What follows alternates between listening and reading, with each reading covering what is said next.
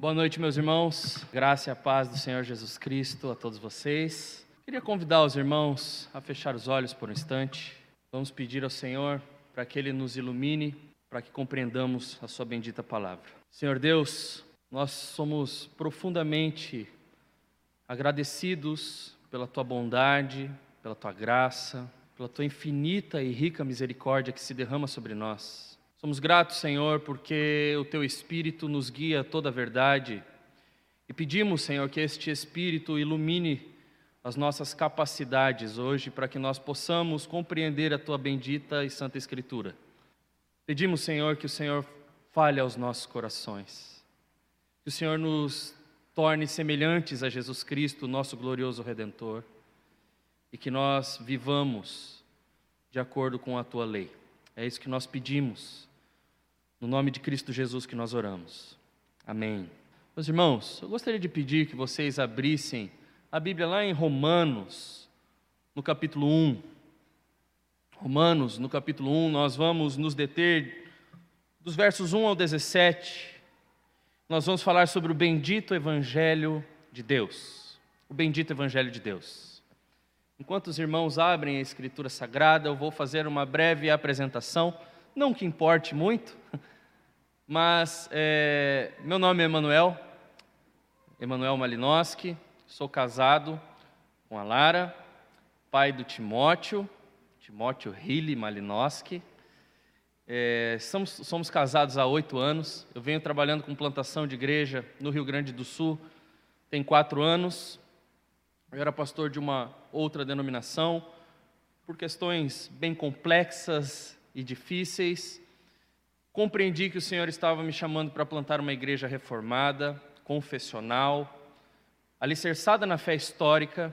Então, iniciamos a plantação da igreja em reforma no período de pandemia, no meio de uma pandemia, na capital menos evangelizada desse país.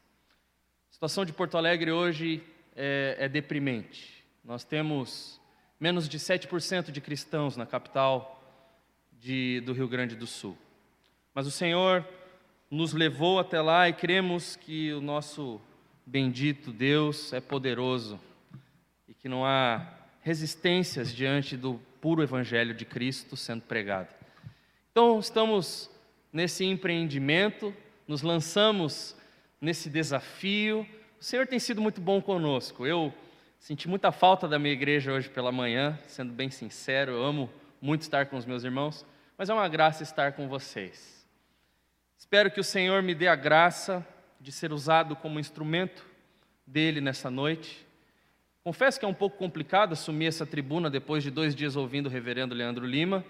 A responsabilidade fica um pouco alta, mas o Senhor Deus, Ele é poderoso. Ele usa esses vasos de barro, mas o, o tesouro precioso do Evangelho é, é contido dentro dessa carcaça não tão bonita. Amém, irmãos? Vamos à leitura da Sagrada Escritura? Assim diz a palavra de Deus. Paulo, servo de Jesus Cristo, chamado para ser apóstolo, separado para o evangelho de Deus, que ele antes havia prometido pelos profetas nas santas escrituras acerca de seu filho, que humanamente nasceu da descendência de Davi e com poder foi declarado Filho de Deus, segundo o Espírito de Santidade, pela ressurreição dentre os mortos, Jesus Cristo, o nosso Senhor. Por meio dele, recebemos graça e apostolado por causa do seu nome, a fim de conduzir todos os gentios para a obediência da fé, entre os quais também sois chamados para ser de Jesus Cristo a todos os quais, todos os que estáis em Roma, amados de Deus, chamados para ser de santos, graça e paz a vós da parte de Deus, nosso Pai, e do Senhor Jesus Cristo. Em primeiro lugar, dou graças ao meu Deus por intermédio de Jesus Cristo, por todos vós, pois a vossa fé é anunciada em todo o mundo.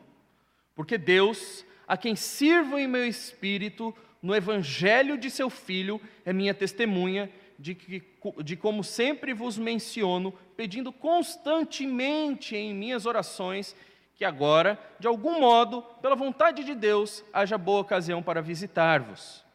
Porque desejo muito ver-vos para compartilhar convosco algum dom espiritual, a fim de que sejais fortalecidos. Isto é, para que juntamente convosco eu seja encorajado pela fé mútua, vossa e minha.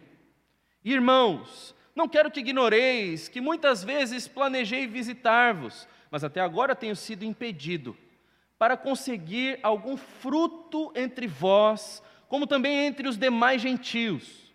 Sou devedor tanto a gregos como a bárbaros, tanto a sábios como a ignorantes. De modo que, no que depender de mim, estou pronto para anunciar o Evangelho também a vós que estáis em Roma porque não me envergonho do Evangelho, pois é o poder de Deus para a salvação de todo aquele que crê, primeiro do judeu e também do grego, pois a justiça de Deus se revela no Evangelho de fé em fé, como está escrito: o justo viverá pela fé. O apóstolo Paulo escreve essa carta aos Romanos quando ele estava na cidade de Corinto. Ele tem o um propósito básico de fazer uma apresentação do evangelho que ele anuncia. O apóstolo Paulo, de certa maneira, está apresentando as suas credenciais apostólicas, qual é o tipo de mensagem que ele carrega, o que ele fala a respeito de Jesus Cristo. O apóstolo Paulo esperava que esses irmãos, então, ouvindo o seu evangelho, o encaminhassem até Espanha para que ele continuasse a sua pregação do Evangelho. Nós sabemos que, infelizmente, o apóstolo Paulo não chegou à Espanha, ele foi decapitado na cidade de Roma. Mas ele tinha esse propósito. O propósito do apóstolo Paulo era apresentar-lhes o Evangelho, o bendito Evangelho de Deus. E é interessantíssimo, meus irmãos, que o apóstolo Paulo ele faz uma apresentação aqui em Romanos, dos versos 1 a 7, da sua pessoa, uma saudação a essa igreja, um pouco diferente de todas as saudações que ele faz em suas cartas. Essa saudação é um pouco mais apurada, é uma saudação um pouco mais extensa, ele tem intenções na medida que ele escreve.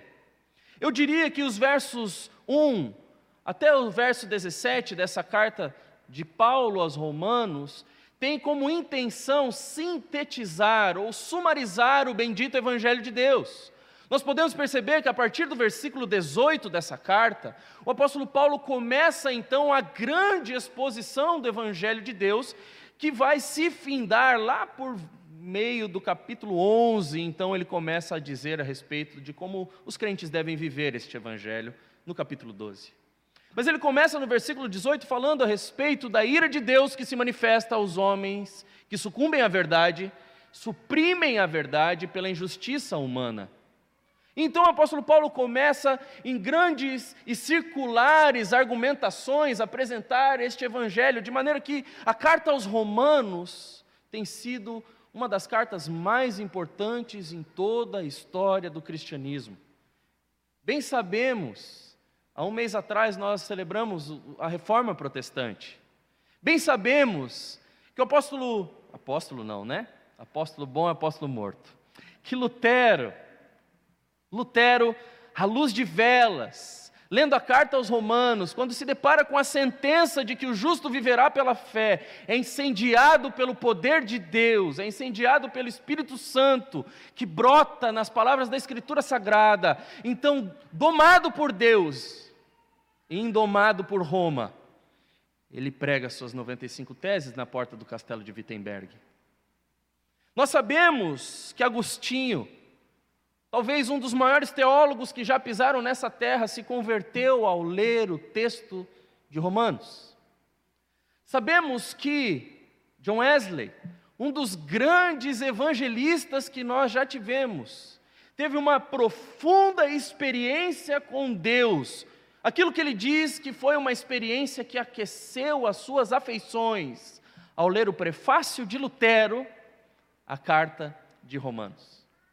Essa carta tem um conteúdo magnífico e maravilhoso, e essa carta tem esse conteúdo porque ela diz respeito a Jesus. Meus amados irmãos, Cristo é o ponto alto da igreja. Cristo é o ponto alto da Escritura, Cristo é o ponto alto do culto, Cristo é o ponto alto da reforma, o ponto alto das 95 teses, Cristo é o ponto alto de tudo que fazemos. Se cultuamos ao Senhor é por causa de Cristo. Se estamos reunidos aqui é porque Cristo, nosso glorioso Redentor, morreu em nosso lugar, morreu pelos nossos pecados. E o apóstolo Paulo então se apresenta. Ele se apresenta agora nesses breves versículos.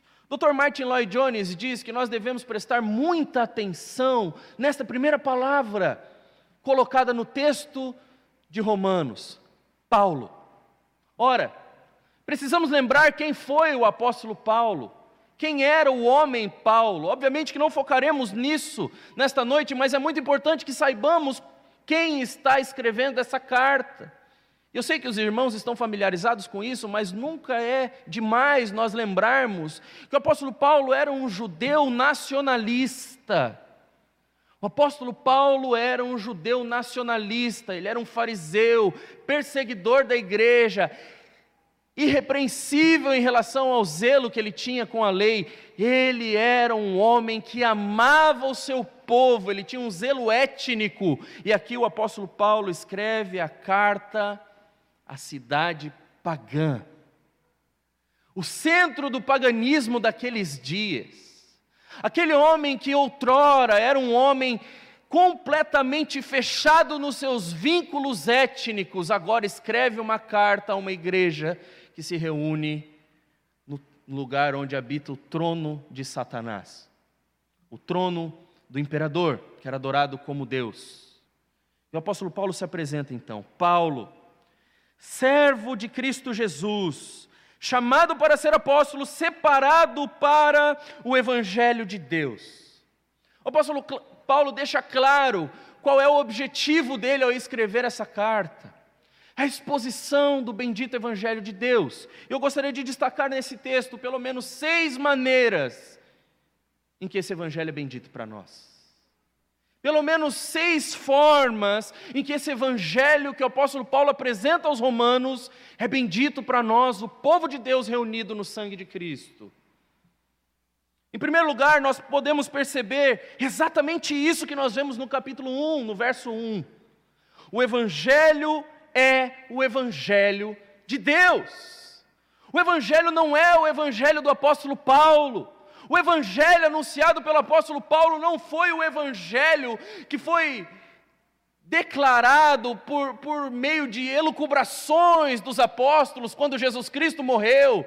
Não foi um, um concílio que decretou este evangelho, não. O que o apóstolo Paulo tem a, a, o desejo de expressar a estes irmãos é que este evangelho que ele anuncia é o evangelho de Deus, é o evangelho divino, é o evangelho que vem da parte do Senhor.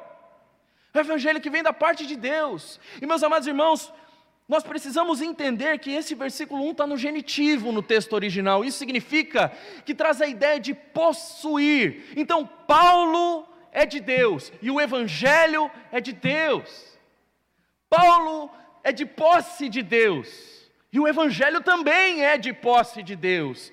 Afinal de contas, como diria John Piper, Deus é o Evangelho. A maior bênção do Evangelho, meus amados irmãos, é que nós habitaremos eternamente com Deus. Não existe céu sem a presença de Deus, não existe Nova Jerusalém sem a presença de Deus, não existe bênção vindoura sem o povo de Deus estar congregado diante dele, e ele sendo a luz que ilumina a cidade, ele sendo o rio de águas vivas que flui no meio dessa cidade, não existe, e o apóstolo Paulo bem sabe disso, e nós também devemos saber disso, o Evangelho é de posse e tem a sua origem no divino.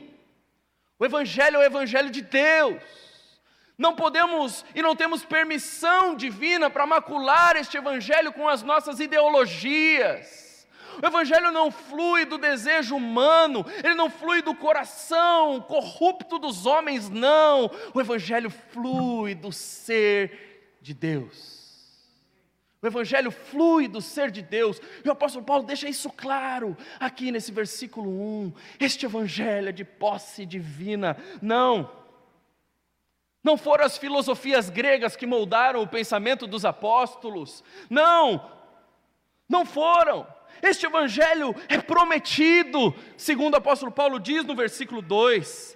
Ele antes havia prometido pelos seus profetas nas Santas Escrituras, e este Evangelho não é acerca dos homens, mas é acerca de Jesus Cristo que nasceu da descendência de Davi. Não, o Evangelho não é coisa nova, não, nós cremos no antigo Evangelho, nas antigas doutrinas pregadas pelos patriarcas, pregadas por Moisés, pregadas pelos profetas, nós cremos no Evangelho antigo e há quem diga que ele deve ser atualizado, mas nós rejeitamos todas as ideias de atualização do Evangelho, porque o bendito Evangelho não é uma ideia nova nem para o apóstolo Paulo, não é uma ideia nova nem para aquele povo que vivia no primeiro século, meus amados irmãos.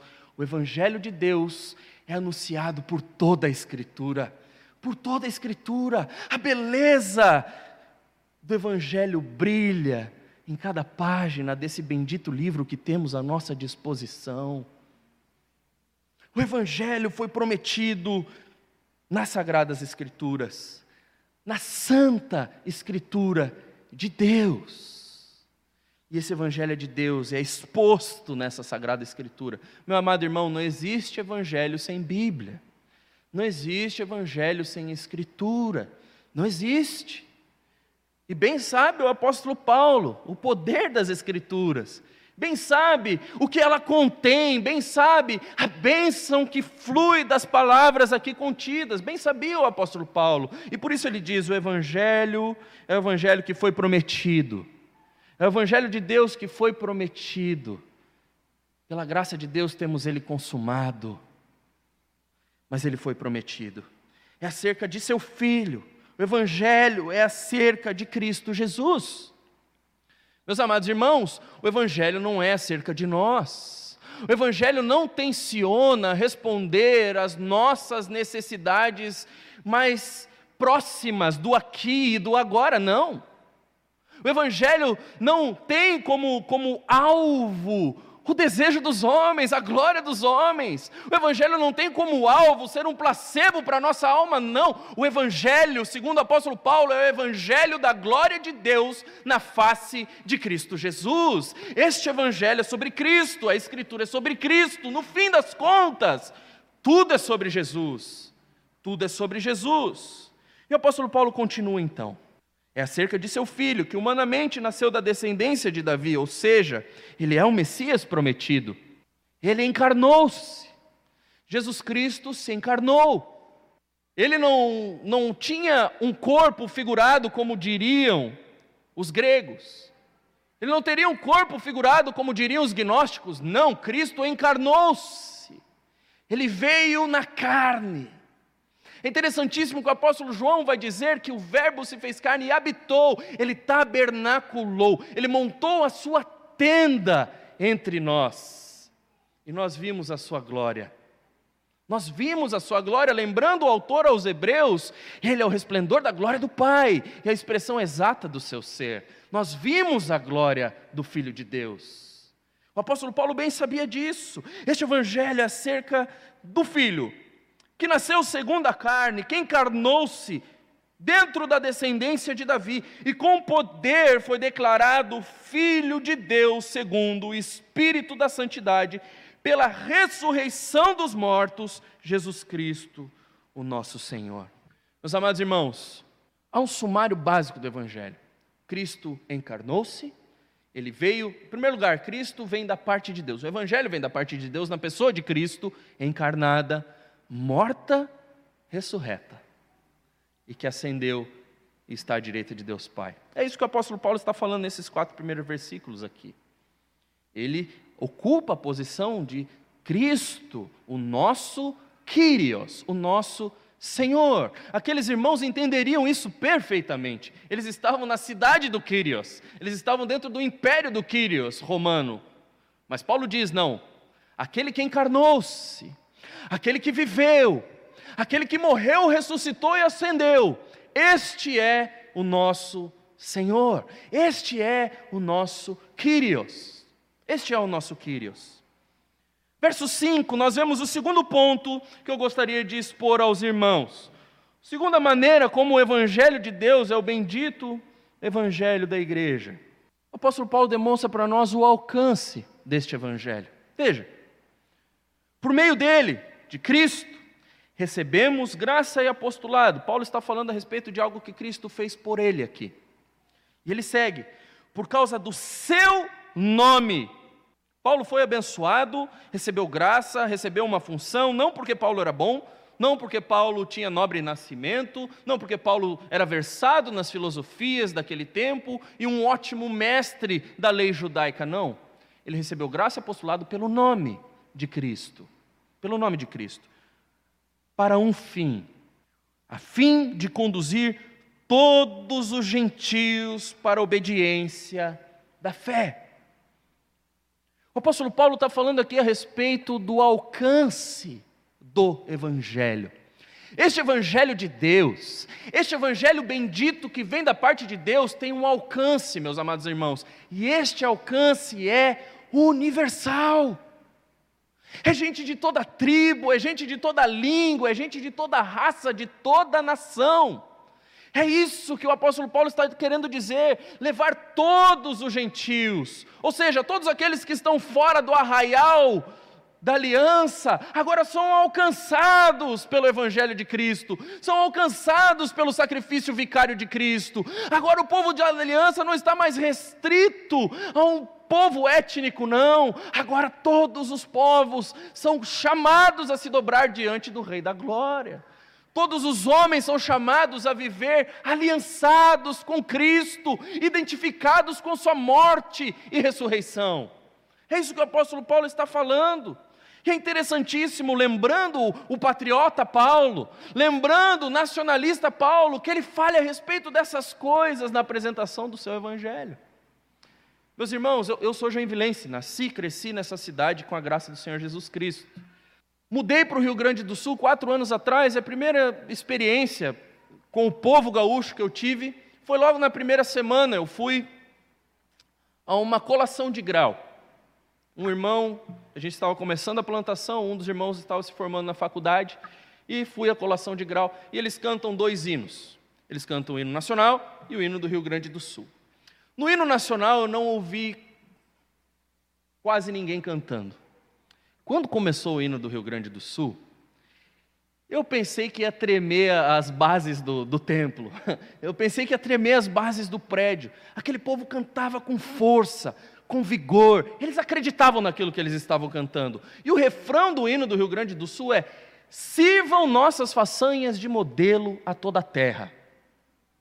Eles são judeus.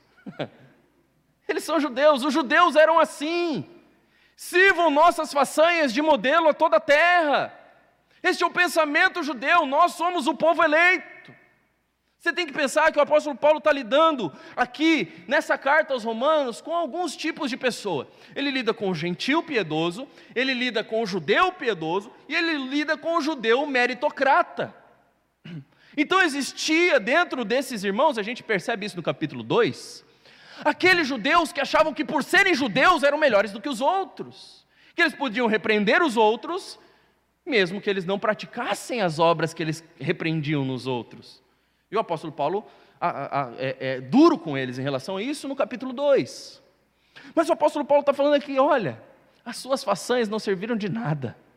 A façanha que fez com que todas as coisas fossem diferentes foi a façanha de um único homem chamado Jesus Cristo. Esta façanha deve servir de modelo a toda a terra.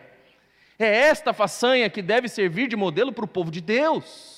Esta é a façanha que nós nos gloriamos, como diria o apóstolo Paulo: quanto a mim, eu não me, não me gloriarei em nada, a não ser na cruz do nosso Senhor Jesus Cristo, porque nela eu fui crucificado para o mundo e o mundo foi crucificado para mim. Ora, nós temos o alvo, meus amados irmãos, nas nossas missões, e o alvo é o mundo inteiro. E nós sabemos, pela graça eletiva de Deus, que qualquer buraco que nós nos enfiarmos para pegar o Evangelho, lá o Senhor tem os seus eleitos. Lá o Senhor tem os seus eleitos, seja no meio dos aborígenes, seja no meio do, da tribo dos Alcas, como Jim Elliot se lançou na missão, seja onde for, vale a pena morrer por Cristo, porque lá o Senhor tem os seus eleitos. E o apóstolo Paulo bem sabia disso, o alcance do Evangelho é universal. Meu amado irmão, o Evangelho não vai alcançar somente presbiterianos, não vai alcançar somente pentecostais, não, o Evangelho vai alcançar todo tipo de gente. O Evangelho vai alcançar todo tipo de gente, e nós, nós temos a missão de proclamar este bendito Evangelho a todo tipo de gente. Não é só gente polida, não é só gente bonitinha, não é só gente que cumpre as exigências do nosso querer. Afinal de contas, foram os rejeitados, os excluídos, aqueles que nada são, que Deus escolheu para fazer um espetáculo nesse mundo, formando a sua bendita igreja. É só lembrarmos quem nós éramos antes de Cristo nos alcançar. É só você fazer um inventário da sua vida. Você bem sabe quem você era. Você bem sabe o estado que o pecado deixou a cada um de nós. Cada um de nós, alto, baixo, gordo, tanto faz. Branco, negro, pardo, índio, todos nós fomos feridos de morte pelo pecado, mas Cristo Jesus no bendito Evangelho nos salvou. O alcance do Evangelho é universal. O evangelho agora, meus amados irmãos, como no tempo dos apóstolos, não era o evangelho de gueto, não era o evangelho de classes, não era o evangelho étnico. Não. Nós precisamos nos livrar disso se quisermos cumprir com a missão de Deus. Se nós quisermos honrar a Deus pregando o evangelho, nós precisamos pregar. Nós precisamos pregar a todo tipo de gente, a todo tipo de gente nós queremos assumir algum tipo de compromisso com as missões mundiais, com missões locais, eu faço um apelo aqui aos irmãos. Quando forem plantar igrejas, pense no interior do Rio Grande do Sul, nós temos pelo menos 15 cidades sem uma única igreja cristã. Meus amados irmãos, 15 cidades que dormem nas mais densas trevas, todos os domingos. Você consegue pensar que hoje ninguém cultuou o Senhor em 15 cidades do Rio Grande do Sul? Você consegue pensar nisso? O Evangelho visa todas as nações, todas as nações, todo tipo de gente, todo tipo de gente.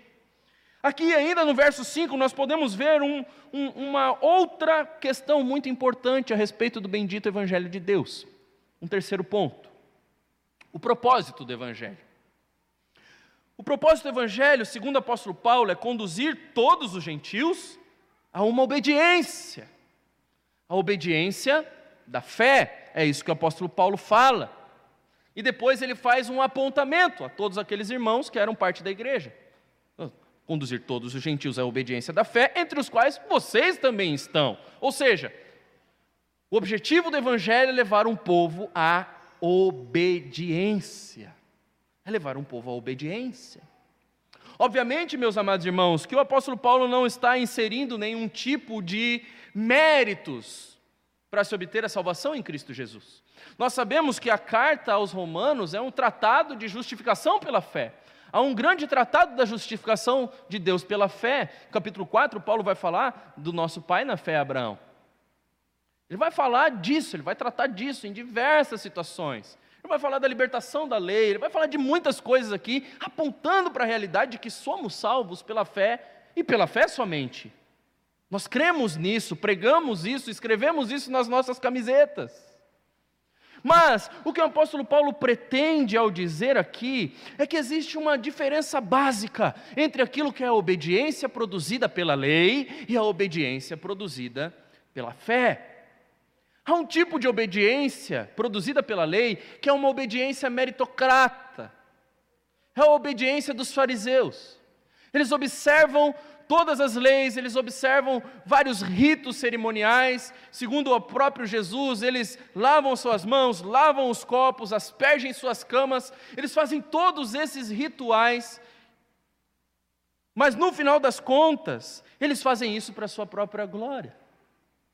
Eles não estão obedecendo a Deus porque foram escolhidos por Deus. Não, eles estão obedecendo a Deus para comprar a Deus, para comprar o favor de Deus. E deixa eu falar algo para você, meu amado irmão. Se você obedece ao Senhor para que o Senhor dê algo para você, você está agindo como um fariseu, você está barganhando com o Senhor. Ele não te abençoou porque você é bom, ele te abençoou porque ele é bom, ele te abençoou porque ele é rico em graça, Ele é um doador generoso. Ora, Ele deu tudo que Ele tinha para nós em Cristo Jesus, e Ele continua fazendo isso dia após dia. Ele nos deu a igreja bendita para comungarmos, Ele nos deu o Espírito Santo para nos convencer do pecado, Ele nos deu o Espírito Santo para nos guiar em santificação.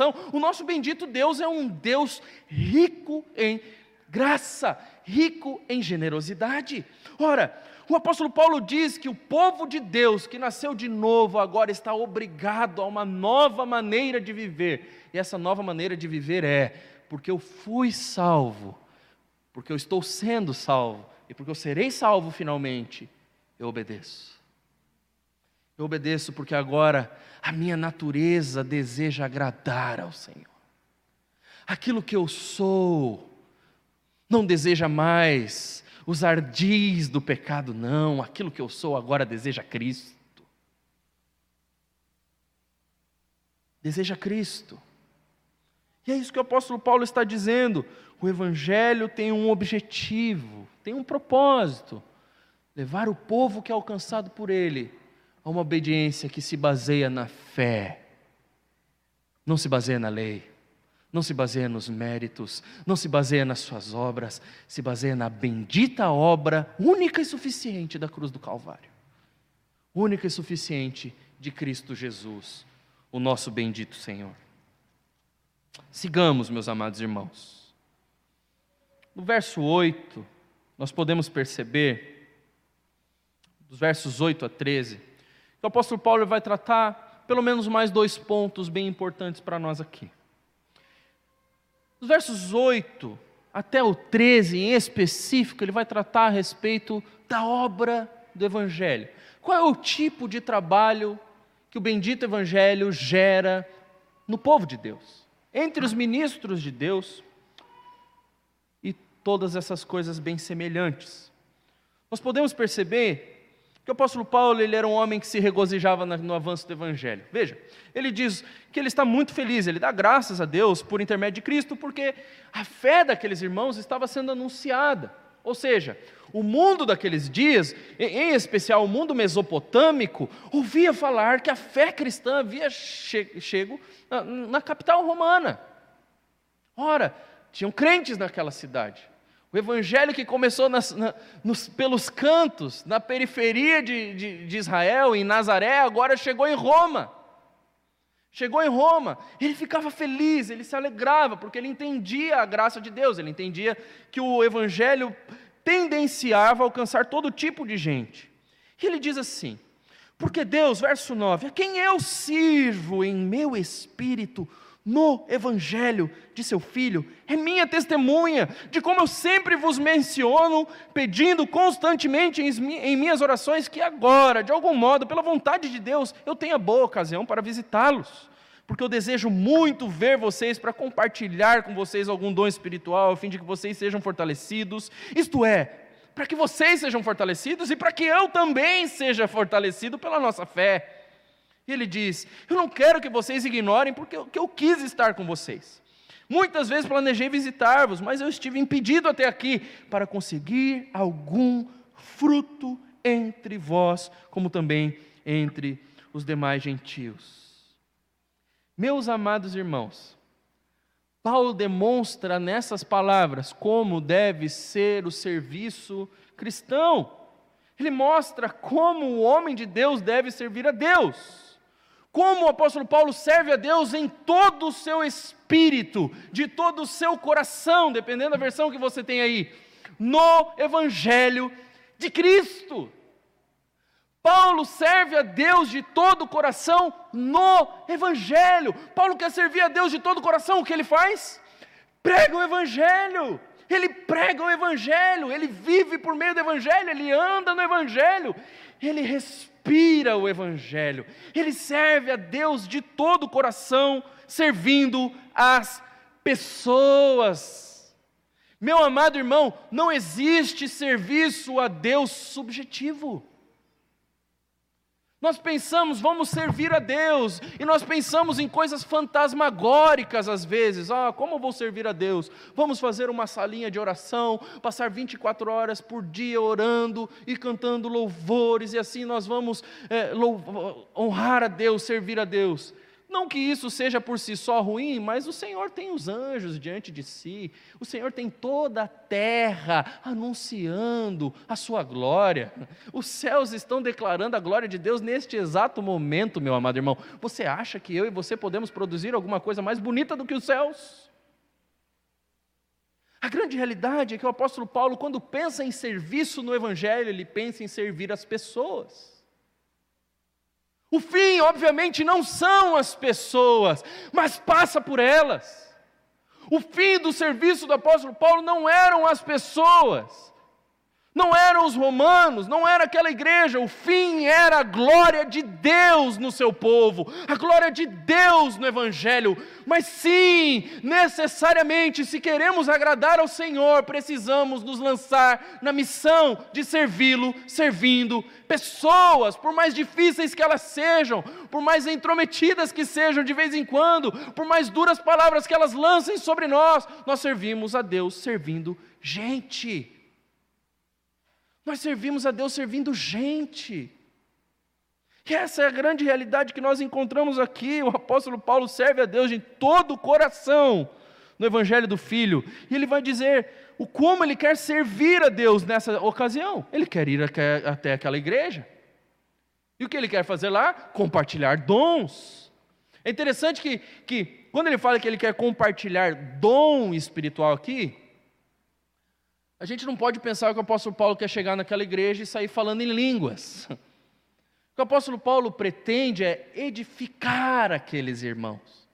Ele quer compartilhar aquilo que Deus tem dado a ele, para aqueles irmãos, para que a fé deles seja edificada, para que eles sejam encorajados. Meus amados irmãos, você tem que pensar que esses irmãos estavam na eminência da morte. Todos eles, Paulo, os romanos, os colossenses, os filipenses, eles estavam em vistas da morte eles estavam em vistas da morte. Muito ao contrário de nós. Eles não tinham todo o conforto que temos nos aspectos de liberdade religiosa. Nesse tempo não existia.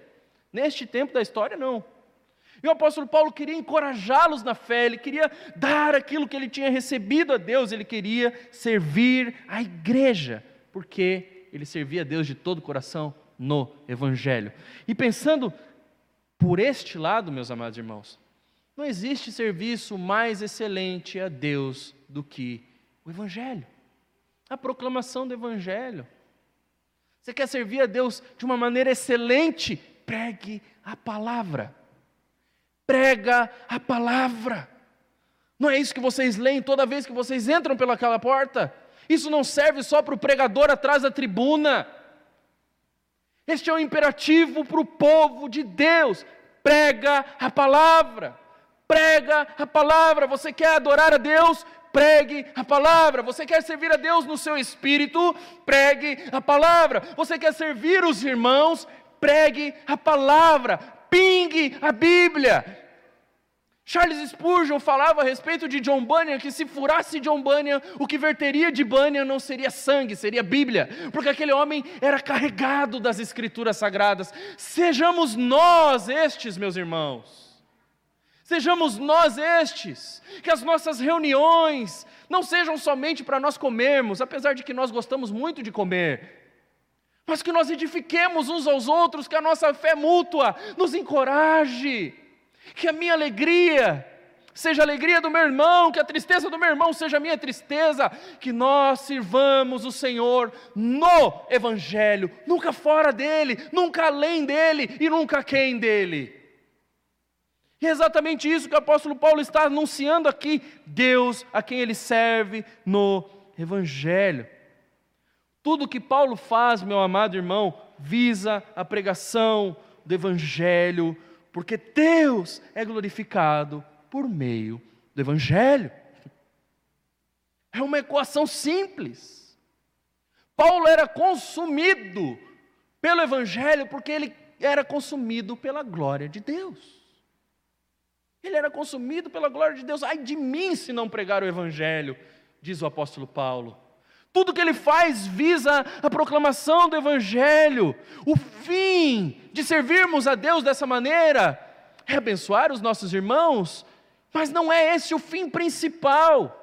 O fim principal é glorificar a Deus. E vocês bem sabem o resto da resposta do, do breve catecismo. O fim principal é glorificar a Deus e, e nos alegrarmos nele eternamente.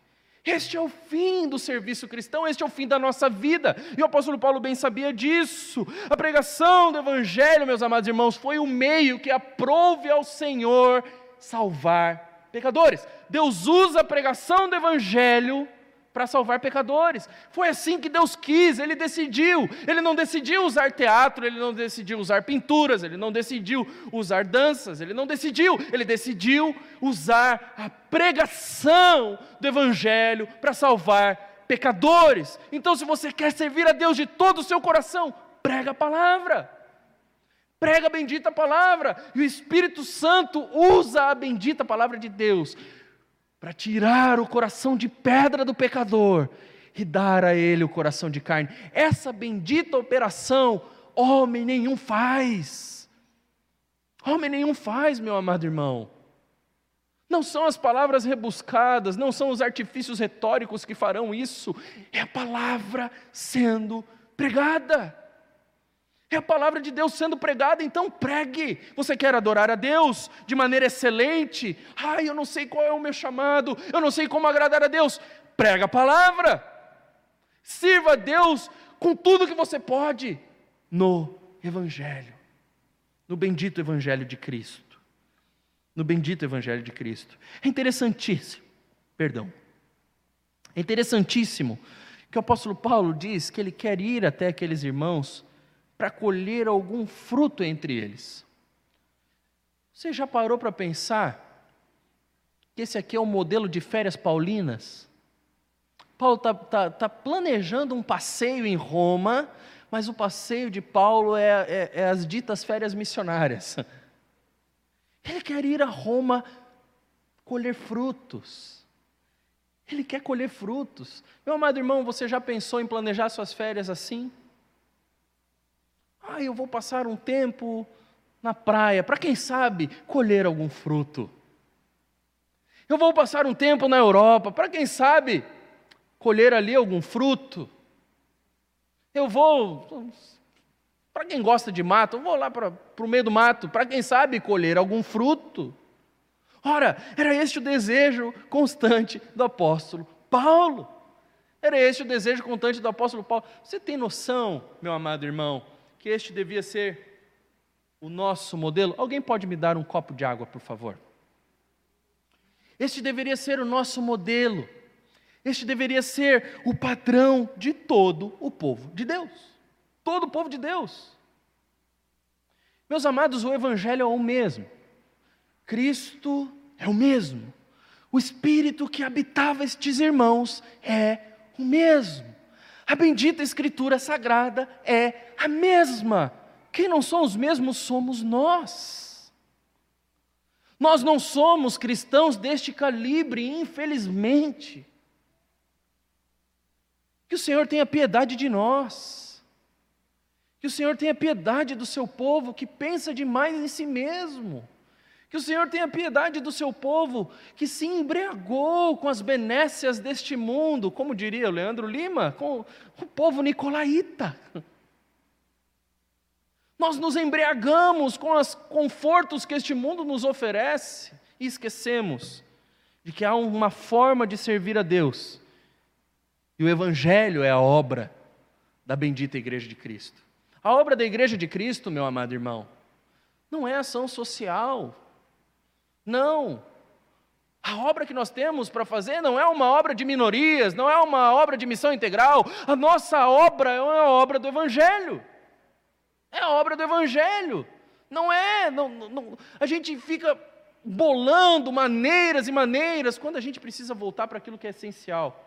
Muito obrigado, meu irmão.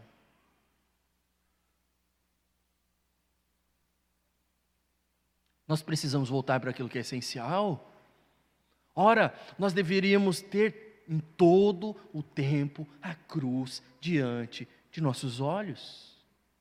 A cruz de Cristo deveria estar diante dos nossos olhos a todo tempo, todo tempo, todo tempo.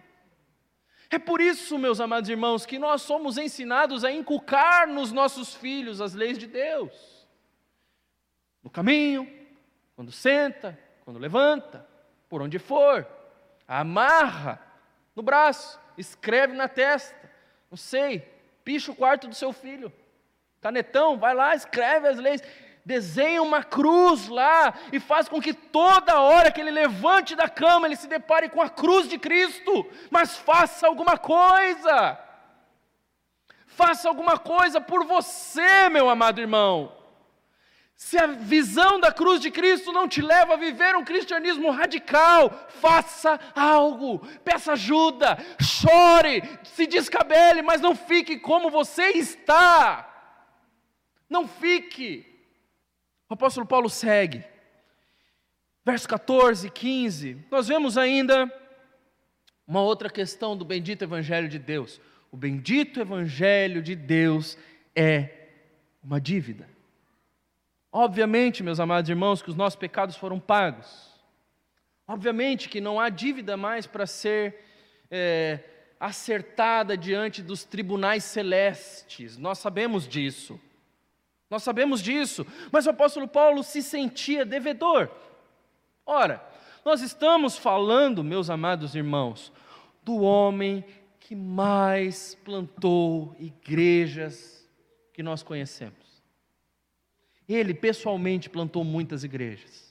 Ele trabalhou, ele foi açoitado, ele naufragou, ele foi apedrejado, ele foi esbofeteado, ou seja, foi esmurrado, batiam nele, ele foi rejeitado, ele foi traído pelos seus amigos, ele trabalhou incansavelmente na seara de Deus, e ele, olhando para a realidade da sua vida, ele diz: Eu sou devedor. Eu sou devedor a judeus, eu sou devedor a gentios, eu sou devedor a este mundo por causa do Evangelho, eu sou devedor.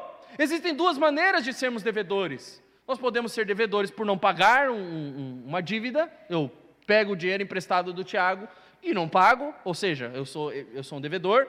Mas existe uma outra maneira de sermos devedores. O Tiago me passa um valor de 100 mil reais. Amém, irmão? Só que esse valor não é para mim, eu preciso repassar esse valor para outro irmão. Enquanto eu estou com o dinheiro do Tiago, eu sou devedor. Eu sou devedor do Tiago e eu sou devedor deste irmão. Quando o apóstolo Paulo fala sobre ser devedor aqui, é isso que ele tem em mente. Ele recebeu uma mensagem. Enquanto essa mensagem não é entregue, ele está em dívida. Nesse aspecto, meus amados irmãos, todos nós somos devedores. Todos nós somos devedores do Evangelho, nós temos uma dívida, nós temos uma dívida, há uma dívida imputada sobre todos aqueles que recebem a mensagem do Evangelho. E nós precisamos pagar, e há de, você há de convir comigo, meu amado irmão. Em todo lugar do mundo, alguém que não paga dívidas é visto como alguém mau caráter. Em todo lugar do mundo, alguém que não paga dívidas é visto com um pé atrás.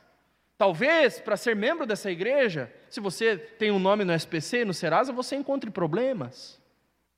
Ora, nós somos devedores. Nós somos devedores. Assim como Paulo se sentia sendo rasgado pela missão, sendo destruído pela, pela, pela, pela, por aquilo que Deus o confiou. Paulo estava rompido rompendo em si mesmo, ele não, ele não conseguia, ele mesmo diz, ele sofria como em dores de parto, ele pensava nas igrejas que tinha plantado, ele pensava naqueles, naquelas que ele tinha plantar, ele pensava nos seus filhos na fé, ele pensava em tudo isso, isso era como pressões terríveis sobre ele, mas ele ainda se sentia devedor, ele se sentia devedor. Eu sou devedor a gregos, a bárbaros, sábios, ignorantes, de modo do que no, de modo que, no que depender de mim, eu estou pronto para anunciar o Evangelho também a vocês que estão em Roma. Em outras palavras, o apóstolo Paulo está dizendo: no que depender de mim, eu estou pronto para pregar no lugar onde eu posso morrer por isso. Eu estou disposto a morrer para pregar o Evangelho para quem quer que seja. Ele estava disposto à morte. O apóstolo Paulo se sentia devedor. Meus amados irmãos, a Escritura Sagrada nos envergonha de tal maneira, às vezes, porque nós sabemos, nós sabemos que os nossos desejos não são assim tão cativados para as coisas de Deus.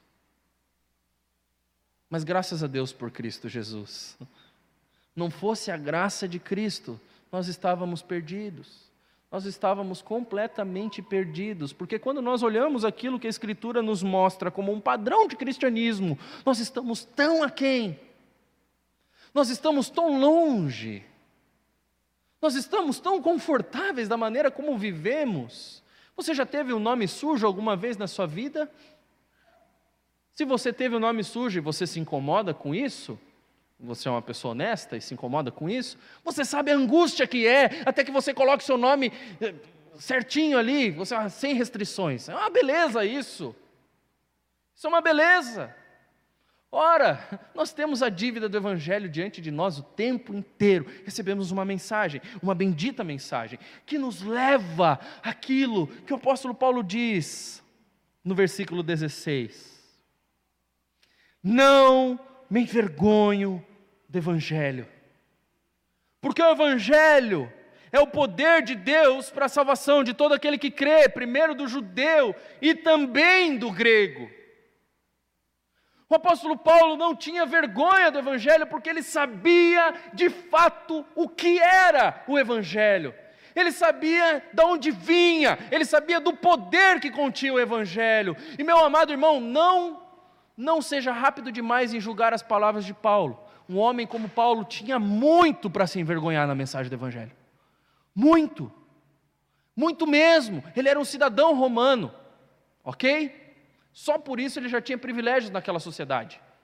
O apóstolo Paulo era versado em toda a lei judaica. Só por isso já é um motivo de desprezo. Ora, ele mesmo vai dizer na carta aos Coríntios: os judeus esperam poder, os gregos esperam é, é, sabedoria, mas nós, nós anunciamos o Cristo crucificado, ou seja, o horror do Messias crucificado. Nós anunciamos algo que é louco para este mundo, nós anunciamos algo que nos, no, nos faz ser é, tido como motivo de chacota. Não se falava de cruz, de crucificados entre pessoas é, é, educadas naqueles dias. A cruz era reservada para os piores, dos piores e dos piores, para a escória. Homens educados não falavam sobre cruz. Um judeu que se preze não esperava um Messias crucificado. Um, judeu que se, um judeu que se preze esperava um Messias conquistador, afinal de contas, ele é descendente de Davi. Afinal de contas, quem foi Davi se não foi o maior rei conquistador da história de Israel? Ora, se ele vier ele vai vir para reger as nações com cetro de ferro. Eles esperavam um reino terreno, eles esperavam uma manifestação terrena do Messias de Deus. Havia muito no Evangelho que envergonhasse o apóstolo Paulo, mas quando ele olha para os atos redentores de Deus na cruz, a única posição possível era dizer: Eu não me envergonho do Evangelho. Quando o apóstolo Paulo compreende em si mesmo e na igreja de Deus aquilo que o Evangelho faz, ele diz: Eu não me envergonho do Evangelho, ele é o poder de Deus para a salvação, é isto que o Evangelho é, é isto que o Evangelho é. O apóstolo Paulo tinha muito para se envergonhar, mas ele vence a tentação que ronda todo discípulo, meus amados irmãos. E ele se lança na missão de proclamar o evangelho da glória de Deus. Nós não cremos na cruz de Cristo, meus amados irmãos, porque ela é uma mensagem bonitinha. A cruz de Cristo não é uma mensagem bonita a respeito de nós. A cruz de Cristo rebaixa o homem, no melhor sentido. A cruz de Cristo nos mostra quão maus somos. Ora, é só você lembrar por um instante do Getsemane, o nosso glorioso Redentor em angústia e agonia, suando gotas de sangue, clamando ao Pai, para que o Pai apartasse dele aquele cálice. O nosso glorioso Redentor, meus amados irmãos, não estava com medo dos romanos. Ele não estava com medo dos açoites, ele não estava com medo das lacerações no seu corpo. O que causava horror a Cristo Jesus era o meu e o seu pecado sendo colocado sobre ele, sendo derramado sobre ele, a ira bendita de Deus sobre os pecadores. Era isso que horrorizava o nosso glorioso redentor. Então, não, a cruz não é uma mensagem bonitinha, não. A cruz não é uma mensagem bela sobre nós, mas é uma mensagem bela sobre Deus. É uma mensagem gloriosa sobre um Deus que salva pecadores pela graça. Um Deus que salva pecadores pela graça, a parte dos seus méritos, a parte das suas possibilidades. Um Deus que, sua infinita e rica misericórdia, nos salva. E quando o apóstolo Paulo se depara com isso, ele diz: Eu não me envergonho do Evangelho. Eu não me envergonho porque aparentemente é feio. Quando nós achamos que diz respeito a nós, meus amados irmãos, ele é feio. Mas o Evangelho não diz respeito a nós, ele diz respeito à glória de Deus. O que está naquela cruz, o que está no centro do Evangelho, é a glória de Deus justificando pecadores. A glória de Deus brilha mais alto, com maior fulgor na cruz de Cristo. É por isso que nós podemos cantar que amamos a mensagem da cruz. É por isso que nós podemos nos aproximar da cruz e beijá-la, se possível, porque nós amamos de fato aquilo que Deus fez por nós em Cristo Jesus. A cruz anuncia a bondade de Deus em salvar pecadores pela graça. A glória de Deus brilha na cruz de Cristo. E por fim, eu gostaria de fazer uma provocação, caminhando para os caminhos finais. A gente fala por fim, às vezes a gente se passa, por isso eu dei uma corrigida aqui. Como? Como?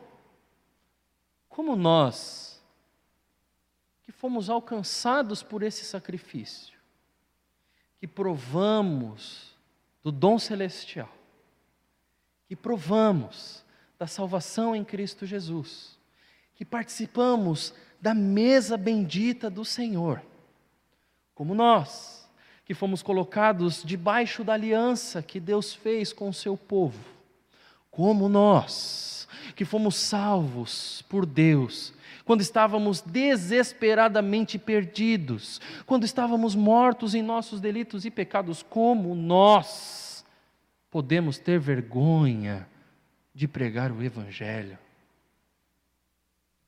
Como você pode ter vergonha de pregar o Evangelho no seu trabalho? Ah, que eu estou trabalhando. Hã? Como assim? Eu não me envergonho do Evangelho. Como nós podemos ter vergonha? Como? Como você pode ter vergonha? Como você tem vergonha?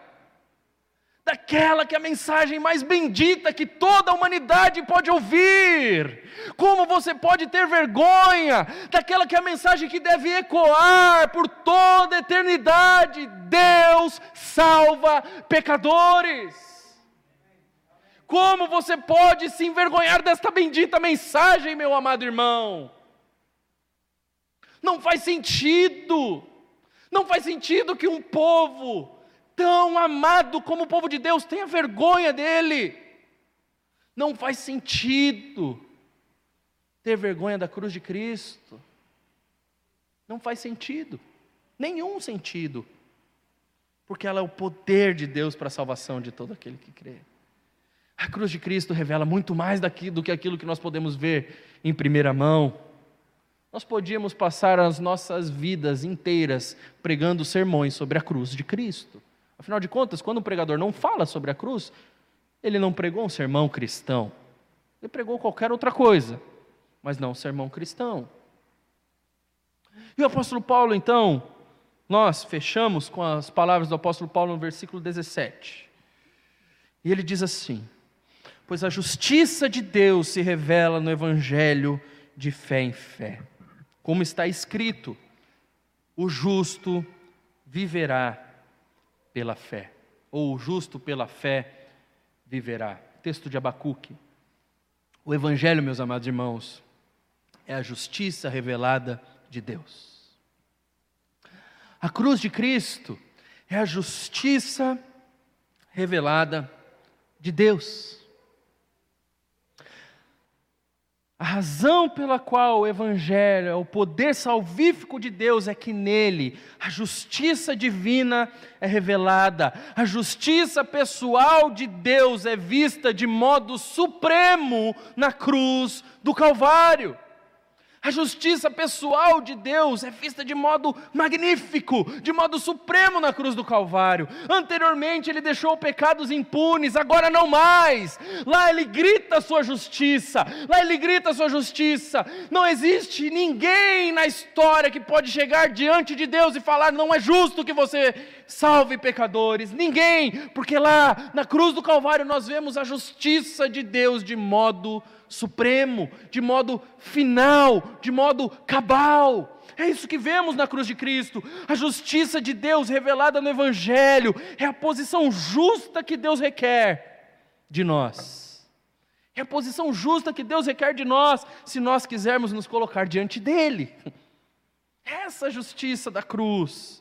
E Ele mesmo alcança essa justiça, meus amados irmãos, por meio do sacrifício de Cristo.